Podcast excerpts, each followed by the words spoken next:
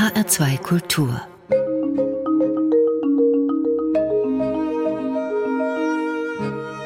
Doppelkopf Liebe geht durch die Nase. Bewiesen hat das der preisgekrönte Geruchsforscher Dr. Hans Hatt von der Ruhr-Uni Bochum. Willkommen in HR2 Kultur im Doppelkopf. Ich bin Ulla Azad. Hallo, herzlich willkommen. Herr Hatt, Düfte bestimmen unser Leben. Sie beeinflussen die Partnerwahl, das Kaufverhalten, Angstsituationen werden von ihnen gesteuert und natürlich auch, ob wir uns wohlfühlen. Warum ist das eigentlich so? In der obersten Etage unserer Nase, da gibt es diese speziellen Zellen, die diese Düfte erkennen können, die Riechzellen. Und diese Riechzellen haben eine direkte Verbindung, eine Nervenleitung von der Nase in unsere ältesten Teile des Gehirns, so in das Gedächtniszentrum und das Emotionszentrum. Sie haben da einen direkten Zugang dahin und darum kann man eben mit Düften so wunderbar Gefühle auslösen, ob das jetzt Liebe ist oder ob das Wohlgefühl ist oder auch ein schlechtes Gefühl natürlich. Das kommt von dieser ganz speziellen sozusagen anatomischen Gegebenheit des Riechsystems. Eigentlich denkt man ja, die Augen sind ganz wichtig. Und wenn man sich so umhört oder man fragt, auf welches Sinnesorgan würdest du verzichten, dann sagen ja doch viele Menschen, da ja Hauptsache ich kann sehen, riechen ist vielleicht nicht so wichtig. Aber so wie ich sie jetzt verstehe, ist die Nase doch vorn. Im wahrsten Wortsinn. ja, also natürlich ist schon klar, wir Menschen sind durch unsere kommunikative Verhaltensweisen eben sehr stark auch auf die Augen, auf das Sehen und auf das Hören geprägt. Aber die Nase arbeitet mit jedem Atemzug und informiert unser Gehirn mit jedem Atemzug und verändert auch unsere Gehirnaktivitäten, wenn wir einen Duft wahrnehmen, sodass wir also sehr viel unbewusster als die anderen beiden Sinne das Riechen mit einbeziehen mhm. in alle Entscheidungen, in alles, was wir tun. Und darum ist für viele Menschen natürlich auch das Riechen ein besonders wichtiger Sinn, besonders weil wir eben wissen, dass Riechen und Schmecken zusammenhängt. Und die können halt dann kein Wein mehr mhm. und kein Essen mehr schmecken und vor allem eben auch keine menschliche Kommunikation mehr also Partnerschaft mehr riechen. Man muss sich ja riechen können, das sagt ja auch unsere Sprache. Und ich erinnere mich da an etwas, als ich schwanger war, konnte ich das Duschgel meines Mannes überhaupt nicht mehr riechen. Also es wurde mir regelrecht schlecht davon. Also wir wissen auch aus Studien, die wir selber gemacht haben, dass die Hormone auch unser Riechempfinden beeinflussen. In der Schwangerschaft kann sich das alles sehr stark ändern. Das heißt also, wir sind dann sehr viel empfindlicher plötzlich und dann ist ein Duschgel, das wir normalerweise eben als angenehm und normal empfinden, das ist dann plötzlich stinkend, weil es viel zu intensiv ist. Mhm. Ich habe eine Studie gelesen, wenn die Antibabypille genommen wird, dass wir dann anders riechen und dann vielleicht einen anderen genetischen Partner aussuchen, einen falschen, den wir ohne Pille nicht gewählt hätten. Was sagen Sie dazu? Ja, das sind wirklich sehr interessante wissenschaftliche Daten, die von Mäusen stammen, aber auch beim Menschen inzwischen bestätigt wurden. Wir können also am Körperduft erkennen, ob der Partner genetisch zu uns passt, ob also dann die Kinder, die aus dieser Beziehung hervorgehen sollen, natürlich, wenn man schon zusammenkommt, mhm. ob die auch dann das richtige Immunsystem haben, das passende und das Beste. Und das wird auch über den Duft geregelt. Mit der Pille ist nicht mehr ganz so weit her, weil früher haben die Pillen sehr hohe Dosen von Hormonen gehabt und haben so eine Art Scheinschwangerschaft gemacht. Und das hat sich inzwischen geändert. Also inzwischen wissen wir, dass die neuen Pillen diesen Effekt eigentlich nicht mehr zeigen. Wie kommt es eigentlich, dass manche Düfte für fast alle Menschen angenehm sind? Andere wiederum nicht, moderig, muffelig, das mögen ja viele Menschen nicht, aber Sommerwiese, frisch gemähtes Gras, mhm. das finden viele Menschen gut. Die Duftvorlieben sind tatsächlich nicht angeboren, auch nicht genetisch festgelegt, sondern die werden von jedem einzelnen Menschen im Grunde genommen mit der persönlichen Erfahrung und der Erziehung geprägt. Wenn Sie jetzt in ein ganz anderes Land gehen, nach Asien, da kann es jetzt plötzlich ganz anders sein. Also da kann sein, dass irgendeine Stinkfrucht plötzlich ganz toll empfunden oder ganz prima empfunden wird, mhm. die bei uns eben ganz ekelig ist. Käse zum Beispiel ist bei vielen beliebt zur Romadur und wenn Sie dann einen Gast aus Asien haben, die riechen so an Romadur, die müssen sich fast übergeben, weil die konnten sich gar nicht vorstellen, dass man solche Dinge essen kann. Das ist mir in Norwegen passiert, da gibt es so einen Stinkelkäse. Genau, und auch so einen stinkenden Fisch und so etwas, den die mögen und das wäre für uns ein Unding, ja. Also wir also, atmen ja, wenn ich Ihre Forschung richtig ja. verstanden habe, ja, mit allen Körperteilen. Ja, also wir riechen natürlich nur mit der Nase und sonst mit nichts. Das heißt, die Wahrnehmung von Düften, dass ein Duft im Raum ist oder dass man einen Duft identifizieren kann, das geht nur über die Nase und das Gehirn. Aber was wir eben zeigen konnten vor 15 Jahren oder sowas zum ersten Mal ist, dass diese Duftsensoren sich auch über den ganzen Körper verteilt haben. Und in allen Körperzellen gibt es solche Duftsensoren. In Hautzellen zum Beispiel gibt es etwa 20 von diesen 350 verschiedenen Duftsensoren, die wir in der Nase haben. Nicht, dass die riechen können, die Haut jetzt, sondern mhm. sie reagiert über diese Duftsensoren auf Düfte. Dass wenn sie also Düfte auf die Haut auftragen, über eine Creme oder ein Parfum, dann können diese Duftsensoren aktiviert werden durch die Düfte und können Hautzellen steuern. Also von Hautzellen wissen wir zum Beispiel, dass so eine Art Sandelholzduft das Hautwachstum massiv erhöht und auch die Beweglichkeit der Hautzellen steigert, sodass man zum einen natürlich Wundheilung fast 50 Prozent beschleunigen kann, aber auch die Haut im Alter oder ähnliches besser regenerieren. Die wächst dann schneller nach oder die Haare wachsen intensiver und länger. Also wir können die Haardichte auch um über 30 Prozent steigern durch einen bestimmten Duft, den wir verwenden, der in diesen Haarwurzelzellen sitzt. Und so haben alle Körperzellen diese Duftsensoren, im Darm zum Beispiel. Damit kann ich den Darm verändern. Das wissen wir schon lange. Wenn wir Düfte essen, dann wirken die auf unsere Darmtätigkeit. Ich kann also Gewürze essen, dann weiß ich, verdaue ich besser. Und so etwas gibt es also im Herzen und im Gehirn und überall. Also nicht, dass diese Zellen jetzt riechen können, sondern sie reagieren auf diese Weise auf Düfte. Das ist also sozusagen der wissenschaftliche Nachweis von vielen Wirkungen von Aromen, die wir von alters her schon lange, lange kennen bei Menschen. Jetzt wissen wir auch, warum die diese Düfte so wirken auf den Menschen. Mhm. Und die wirken bei jedem gleich. Da gibt es keinen Unterschied in der Kultur oder so. Wenn ich so einen Duft auf die Haut auftrage wie diesen Sandelholzduft, dann wird bei jedem Menschen das Wachstum der Hautzellen gesteigert. Sandelholz lässt die Haare wachsen und die Haut schneller regenerieren. Das muss ich jetzt natürlich genau wissen. Wo muss ich das Sandelholz auftragen? muss ich das pur mir auf die Haut schmieren? Dieser Duft, dieser Sandalore-Duft, der wirkt auf den Duftrezeptor. Der Duftrezeptor in Hautzellen veranlasst die Hautzellen schneller zu wachsen, viel intensiver zu wachsen und sich besser zu bewegen. Denselben Rezeptor gibt es auch in Haarwurzelzellen. Und wenn man den dort stimuliert, dann konnten wir zeigen, dass die Lebensdauer der Haare um fast 30 Prozent länger ist.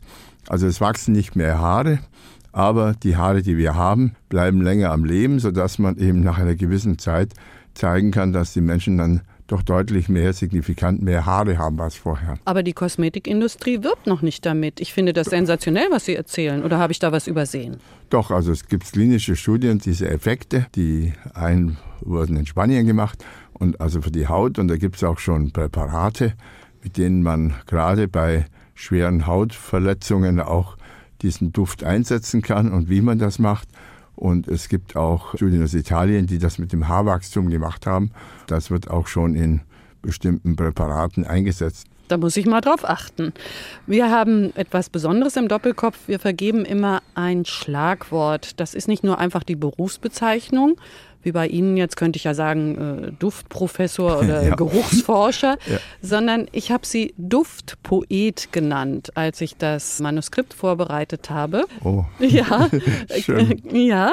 Und dann habe ich Ihre Musikwünsche bekommen und da stand dann ACDC. ja, klar. Das ist ja meine Generation noch, ja, ja. Hm.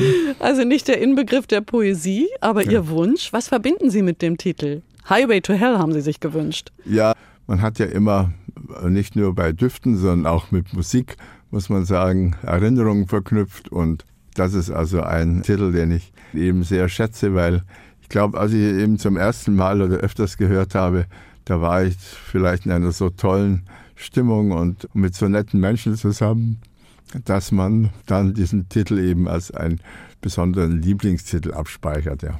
Haben Sie Headbanging dazu gemacht? ja, genau, wahrscheinlich, ja. Nee. Gut, dann machen wir das jetzt auch. Ein bisschen Headbangen zu Hause. Highway to Hell von ACDC. Gewünscht von Professor Hans Hatt. Er ist Duftpoet. Ich bleibe bei dem Wort.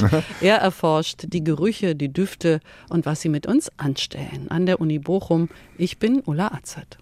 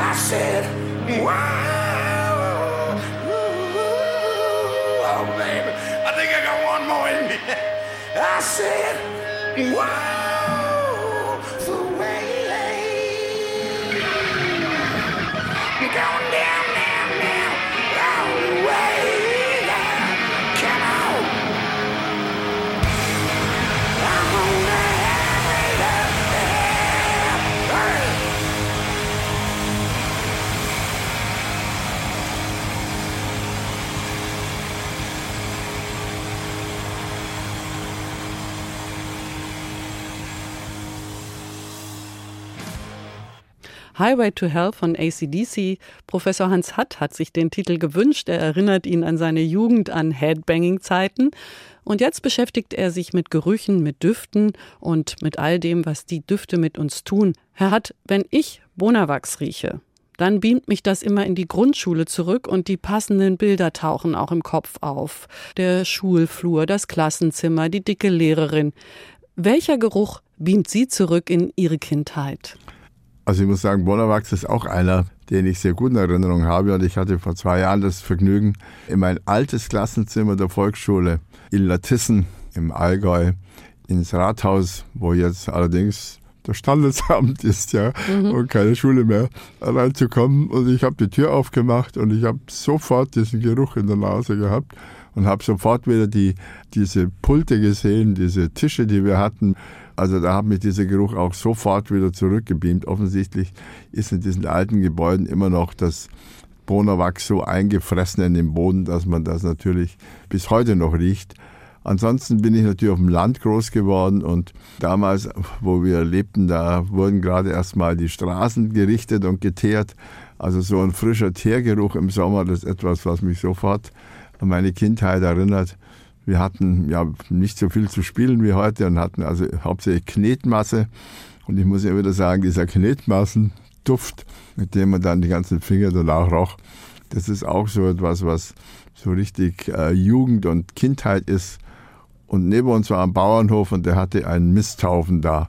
Von meinem Zimmer aus roch ich diesen Misthaufen. Deswegen ist also so ein Mistgeruch, was also für viele ganz ekelig ist, der ist für mich eher Heimatgeruch und schön. Also man sieht, jeder hat so seine Duftvorlieben die ja. natürlich geprägt werden. Ja, eben als Sie von der Knete gesprochen haben, da roch ich auch Knete. Und ich habe mit Sicherheit keine Knete hier im Studio. Ja, genau. Also wir selber können uns ja Düfte auch vorstellen, ohne dass sie in der Nase, ohne dass sie überhaupt da sind. Parfümeure können das noch besser als wir. Die können sich nahezu jeden Duft auch im Kopf vorstellen, ohne dass sie ihn haben. Wir schaffen es bei Bildern gut. Sie können die Augen zumachen, dann wissen Sie, wie eine Banane ausschaut oder ein Apfel. Aber es ist ganz schwierig, wenn Sie sich jetzt den Duft dazu vorstellen sollten. Wie riecht denn jetzt eine Banane, ohne dass sie da ist?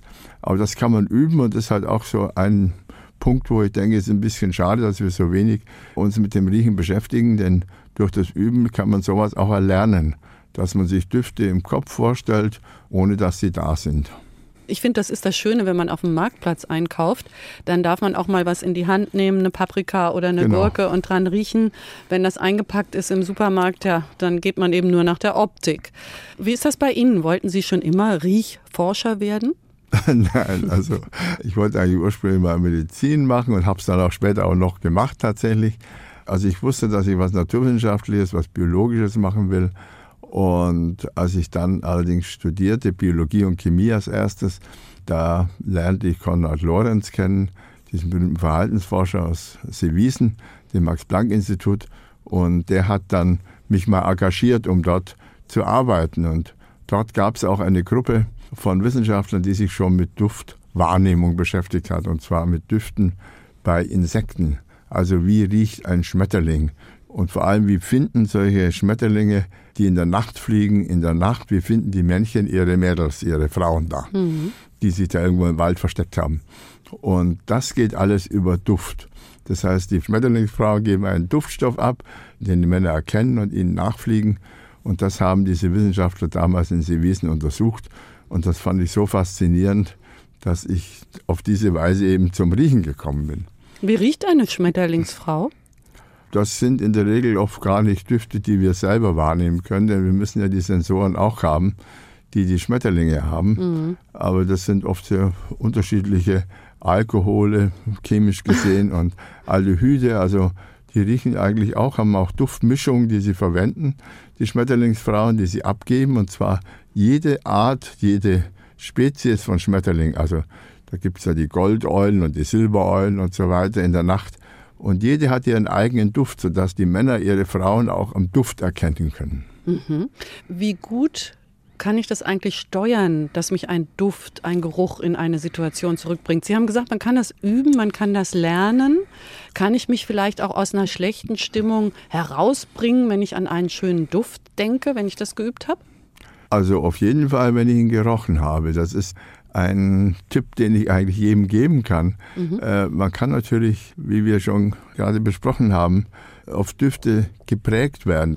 Also immer wenn ich sehr konzentriert arbeiten will, dann rieche ich immer am gleichen Duft, Das ist ein ganz exotischer, den ich mir mal rausgesucht habe, also ein Parfum, das ich sonst nie verwende.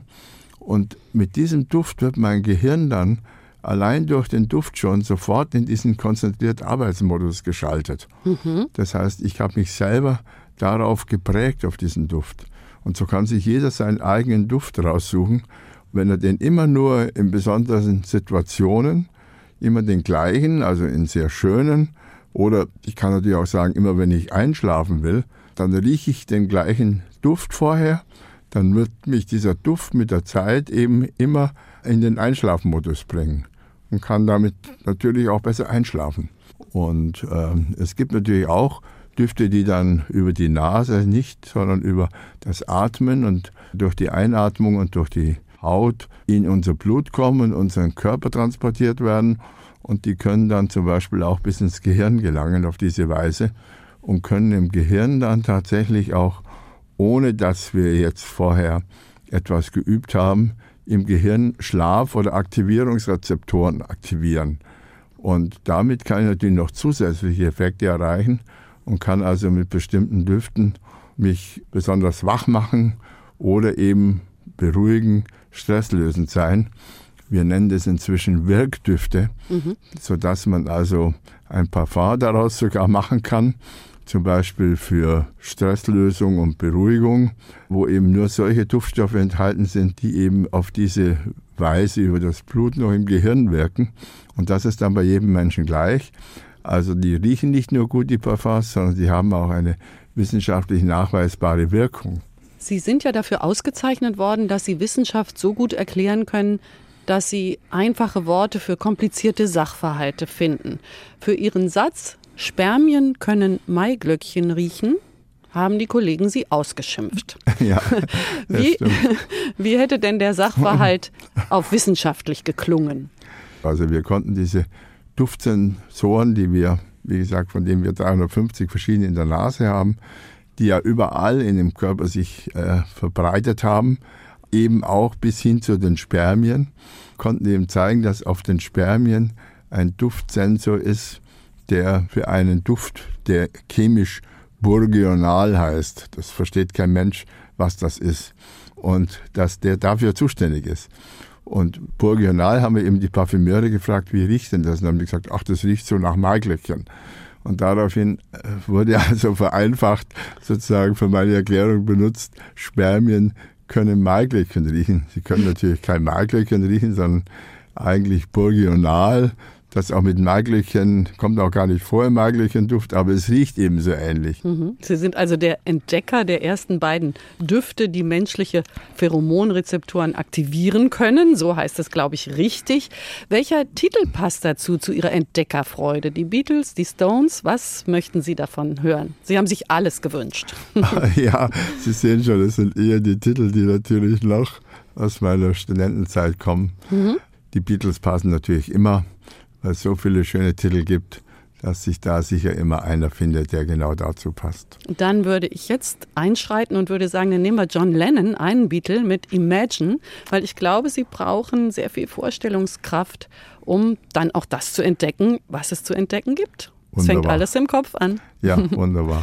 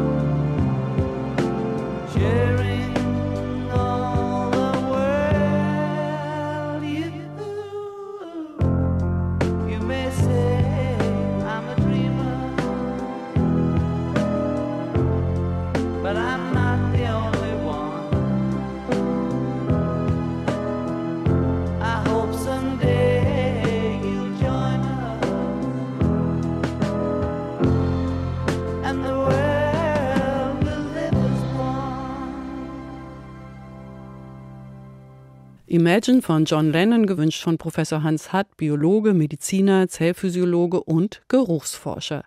Sie hören den Doppelkopf in HR2 Kultur. Ich bin Ulla Azad. Herr Hatt, wir reden nun miteinander und hören die Stimmen der anderen. Es wäre jetzt sehr befremdlich, wenn wir uns nur riechen könnten. Oder wäre das vielleicht die bessere Lösung? Ja, das ist natürlich nicht so ganz einfach bei uns Menschen. Wir sind, wie gesagt, schon sehr auf die Augen geprägt und auch auf das Gehör. Aber unsere Nase nimmt natürlich trotzdem von jedem Menschen, dem wir etwas näher kommen, den Duft wahr, ob wir das wollen oder nicht. Mit jedem Atemzug riechen wir. Wir können das auch nicht abstellen. Das heißt, wir selber geben einen Körpergeruch ab und das sind so ganz kleine, winzige Molekülchen, die da in der Luft herumschwirren, um uns herum. Und wenn der Gegenüber in einer bestimmten Nähe zu uns kommt, dann werden mit der normalen Atemluft, die er aufnimmt oder die er einatmet, auch diese Duftpartikel von uns mit aufgenommen. Das heißt, unsere Nase wird immer den Menschen, bei dem wir in der Nähe uns bewegen, erkennen und wird natürlich analysieren, wie riecht der denn. Und äh, das hängt jetzt natürlich dann sehr davon ab, welche Erfahrung man mit diesen Düften schon gemacht hat, ob man den anderen dann riechen kann oder nicht. Gibt es zwei Menschen, die genau gleich riechen? Eineiige Zwillinge? Ja, also das ist das, was die Wissenschaft im Moment glaubt, was der normale Körpergeruch ist, also der genetisch von Geburt an festgelegte Körpergeruch. Aber die eineiigen Zwillinge können natürlich auch trotzdem sehr unterschiedlich riechen. Wenn der eine gerade eine richtige Knoblauch gegessen Knoblauch hat. Ja. Gefeiert hat, dann wird Ja. er doch ganz anders riechen als der andere. Mhm. Also insofern, ist nicht ganz gleich. Wenn Sie jetzt in einen Raum gehen, dann schauen Sie sich um. Riechen Sie sich auch um? Also ich mache das, ich habe mir das angewöhnt und ich kann es auch jedem nur empfehlen. Wenn Sie einen Hund hätten, der würde das ja auch so machen. Also wenn Sie mit dem in den Raum kommen, der schaut sich nicht erstmal um, ah, sondern der schnüffelt erstmal, wie riecht's denn da? Und dann wird man sich wundern, was man dabei alles bemerkt und entdeckt an Düften, auch an Bewertungen. Wird sagen, hm, in dem Raum riecht's aber gar nicht gut oder da riecht's ja ganz toll, was ist denn hier? Wenn ich sage, ach, ich fühle mich hier total wohl, dann liegt es vielleicht auch daran, dass der Duft stimmt. Aber an den denkt man immer nicht. Man denkt immer nur an die Bilder und schaut, ob der schön ist. Und dasselbe gilt natürlich, wenn man einem Menschen begegnet. Heutzutage haben wir ja diese Küsschen-Küsschen-Gesellschaft, ja, oh, rechts, links und so weiter und nochmal. Die könnten wir eigentlich benutzen, dass man auch dabei einatmet und einfach mal dessen Duft wahrnimmt. Man wird sich wundern, was man alles dabei feststellen kann. Ja, die einen sagen, hm, der riecht aber wunderbar. Und beim anderen sagt, hm, was ist das denn? Der riecht aber komisch. Ja. Also das ist etwas, wo wir uns leider viel zu wenig damit noch Aufmerksamkeit darauf richten, auf diesen Duft des anderen. Aber die Nase nimmt ihn in jedem Fall wahr. Und die Nase meldet es dem Gehirn. Und deswegen haben wir unbewusst dann, dass wir manchen Menschen eben, wie wir schon so sagen, riechen können und andere nicht. Aber wir wissen gar nicht, dass der Duft das Entscheidende ist, warum wir ihn nicht mögen. Gut, in Corona-Zeiten geht das nicht, aber Ja. ich habe schon die Fantasie entwickelt, es wäre doch ganz toll, wenn wir das Coronavirus riechen könnten. Wie so eine Art Lackmusstäbchen würde man in die Luft halten, wenn die eigene Nase vielleicht nicht so gut ist. Und die würde dann merken, hier sind Coronaviren in der Luft. Ist das sehr weit hergeholt oder ist das aus Ihrer Sicht möglich? Also ein Virus kann man vermutlich nicht riechen und nie riechen, weil wir dazu keine Duftsensoren entwickelt haben.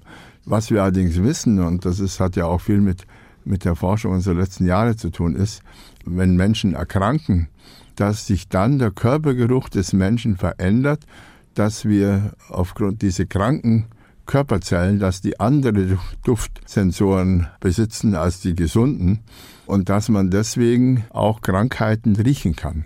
Also das kennen wir von Hunden auch. Es gibt ja Diabetikerhunde und es gibt Hunde, die Epilepsieanfälle erkennen und ähnliches. Und jetzt und auch es Corona, gibt eben ne? auch Hunde, die Corona. Also da erkennen sie aber nicht den Virus, sondern sie erkennen dann an den kranken Zellen des Menschen Veränderungen. Auch viele Hunde, die Krebs riechen können natürlich.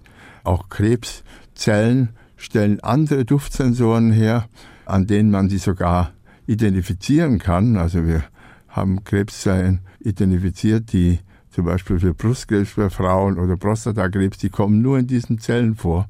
Und das kann man auch benutzen, klinisch, um die Zellen zu finden und um natürlich auch Therapien zu machen. Mhm. Und ich bin mal gespannt, da könnte man natürlich einen Sensor machen, der diesen Duft erkennen kann. Mhm. Und der Traum, den wir immer haben, den ich auch habe immer noch, ist, dass es so Duftsensoren gibt, die man zum Beispiel für die Toiletten, dass, dass wenn man bestimmte Duftstoffe im Urin ausscheidet, dass dort sofort ein Alarm gibt, da ist offensichtlich ein Blasenkrebs zum Beispiel vorhanden weil so Düfte aus den Blasenkrebszellen in den Urin gelangen und wenn die dann analysiert werden, dann kann man das bereits erkennen. Ja. Und ähnliches wäre natürlich toll, wenn man so einen Sensor über der Tür hätte, wenn man in die Arztpraxis kommt, dann analysiert er schon und sagt, aha, der Mensch hat offensichtlich Krebs und meldet dem Arzt schon im Computer, schau dir doch mal an, wie seine Lunge aussieht oder seine Leber. Mhm.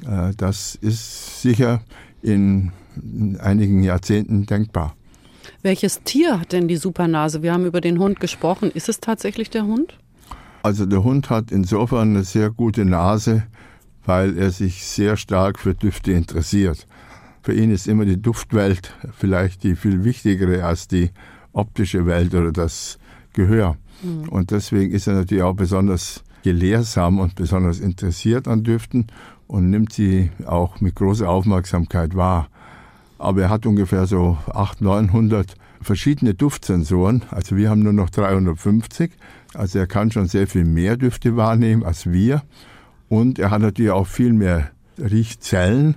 Wir haben so 20 Millionen, der Hund hat 200 Millionen. Also er ist schon sehr viel besser. Ist er die Supernase oder gibt es ein Tier, das noch mehr kann? Das Beste ist, was wir wissen, der Elefant, der 2000 von diesen Duftsensoren hat. Also der hat offensichtlich einen extrem guten Geruchssinn, der ganz wenig untersucht ist. Wahrscheinlich muss er auf weite Entfernungen schon Wasser oder bestimmte Dinge riechen, die für sein Leben wichtig sind. Mhm. Sie haben sich El Condor Pasa gewünscht von Simon Garfunkel. Kann Musik ähnliche Effekte erzeugen wie Gerüche? Also ich denke bei diesem Song immer, tut mir leid, an feuchte Ponchos getragen von, von Indios in nasskalten deutschen Fußgängerzonen. Also ich habe nicht die schönsten Assoziationen. Wie geht es Ihnen bei dem Song? Also ich habe die insofern schön, weil das war so der Song aus meiner Tanzkurszeit, wo man dann geschwurft hat, also wo man so richtig noch ein Lamour-Hatscher gemacht hat und sich näher gekommen ist. Und das war natürlich bei El Condo Pasa besonders ausgeprägt und besonders einfach. Und das ist wahrscheinlich die eher positive Assoziation. Ja. Besser als ein nasser Poncho. Das stimmt in der Tat. ja. ja. El Condor Pasa von Simon Garfunkel, gewünscht von Hans Hatt, Geruchsforscher, heute zu Gast im HR2 Doppelkopf. Ich bin Ulla Azet.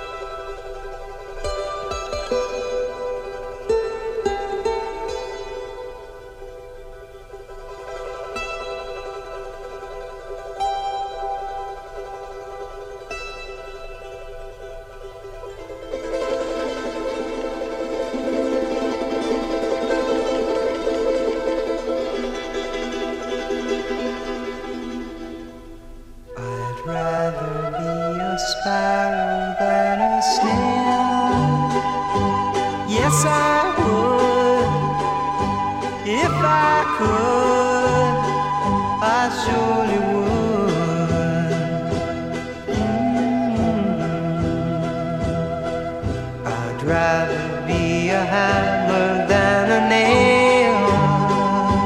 Yes, I.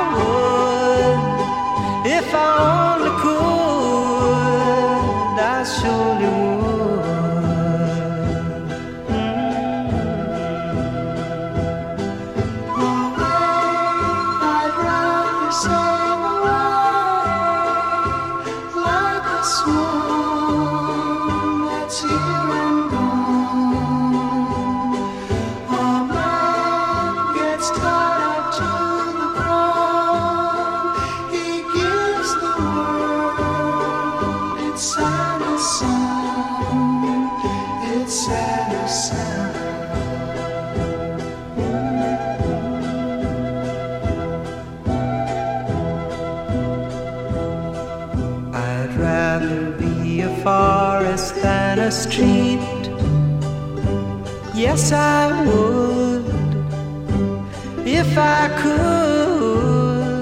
I surely would. I'd rather feel the earth beneath my feet. Yes, I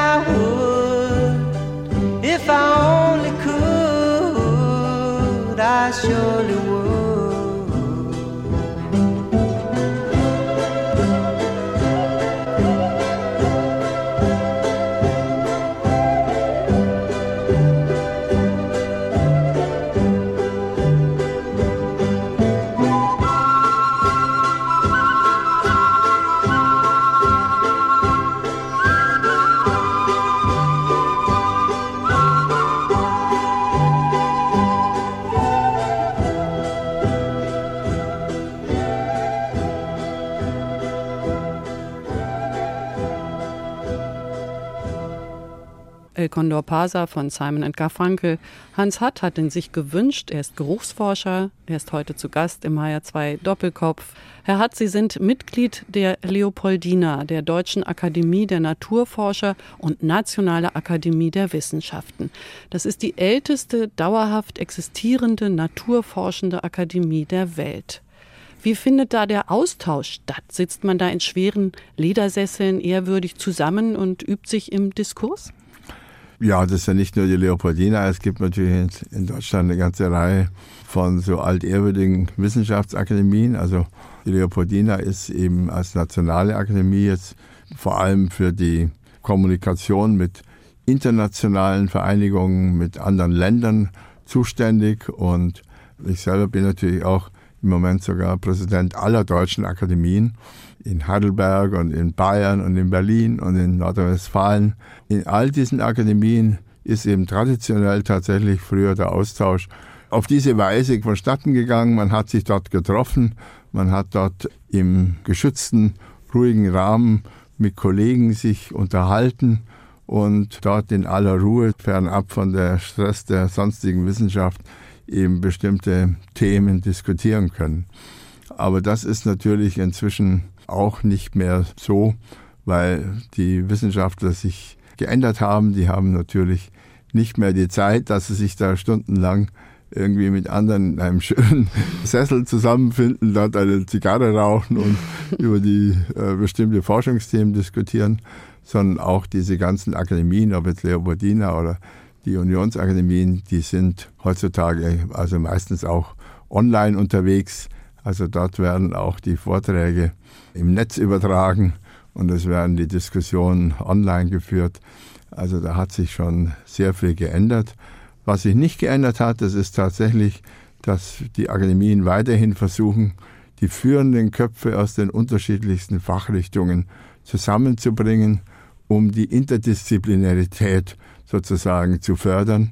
Denn ich muss sagen, es hat in meiner Forschung eigentlich den ganz großen Durchbruch gebracht, dass ich eben Biologie, Chemie und Medizin studiert habe und von all dem ein bisschen was verstanden habe, so dass man dann mit diesen fächerübergreifenden Kenntnissen und Diskussionen, die helfen einem unglaublich weiter. Denn die neuen Dinge in der Wissenschaft, die entstehen meistens nicht im Zentrum der Wissenschaften, sondern die entstehen an den Rändern.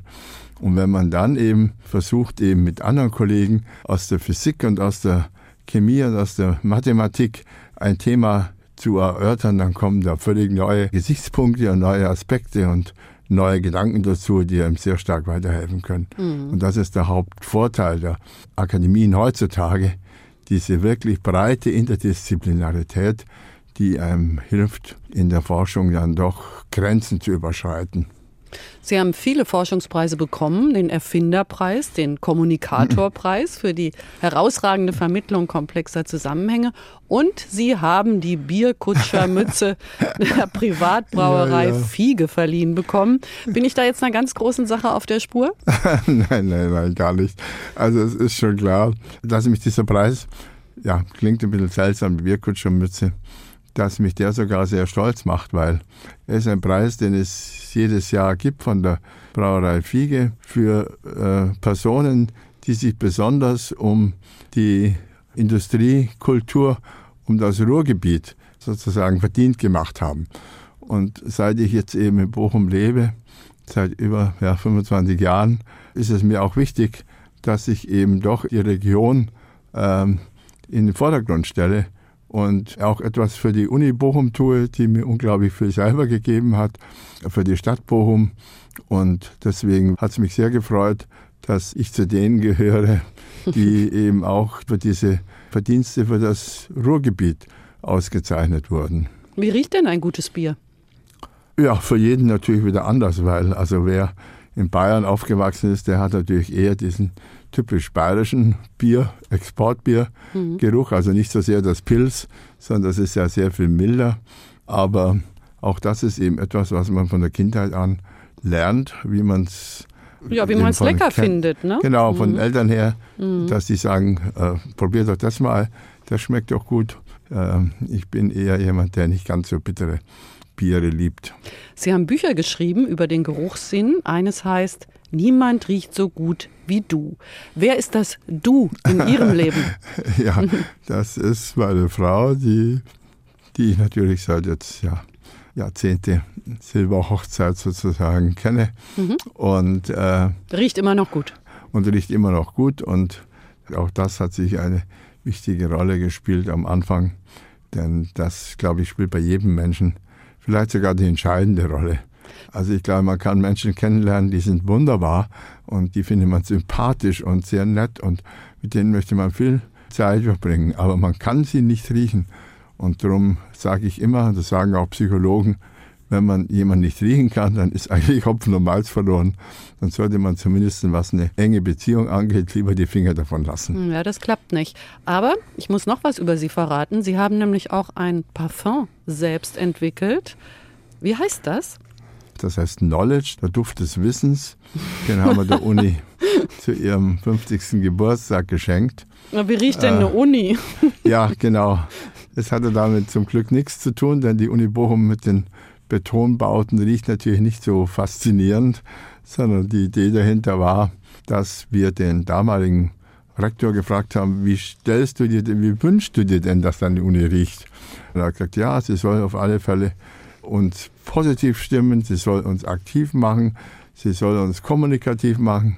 Und dann haben wir eben geschaut, an welchen Düften haben wir geforscht und von welchen Düften konnten wir zeigen, dass sie tatsächlich die Aktivität des Menschen erhöhen.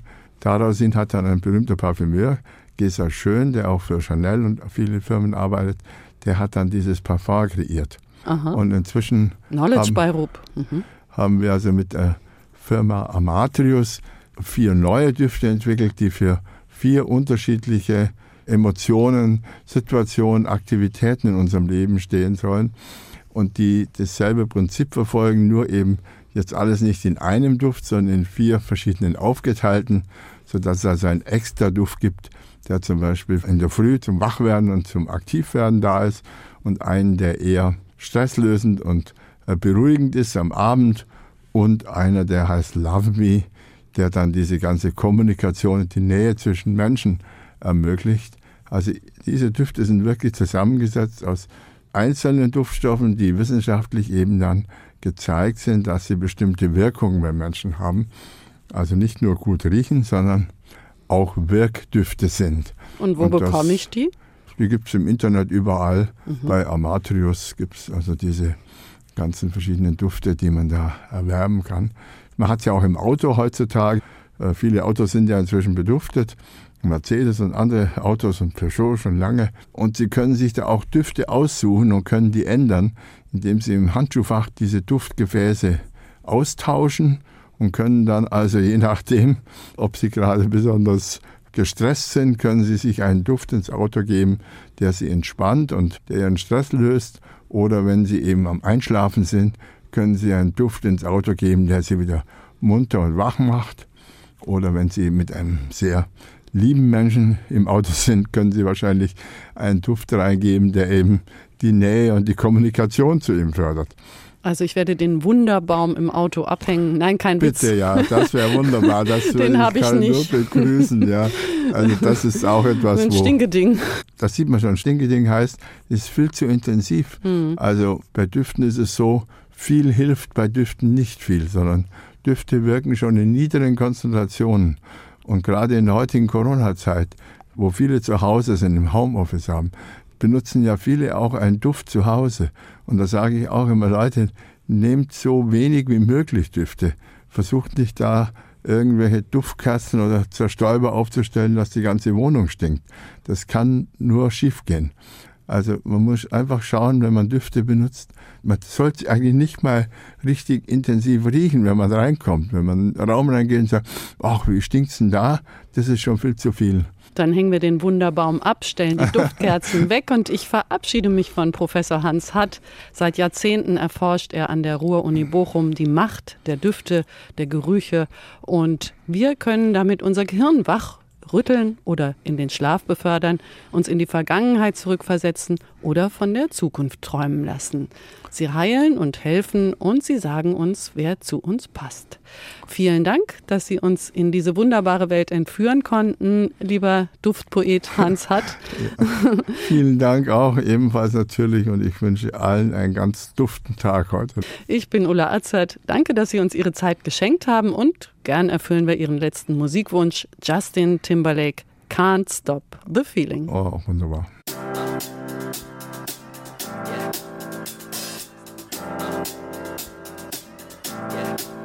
I got this feeling inside my bones.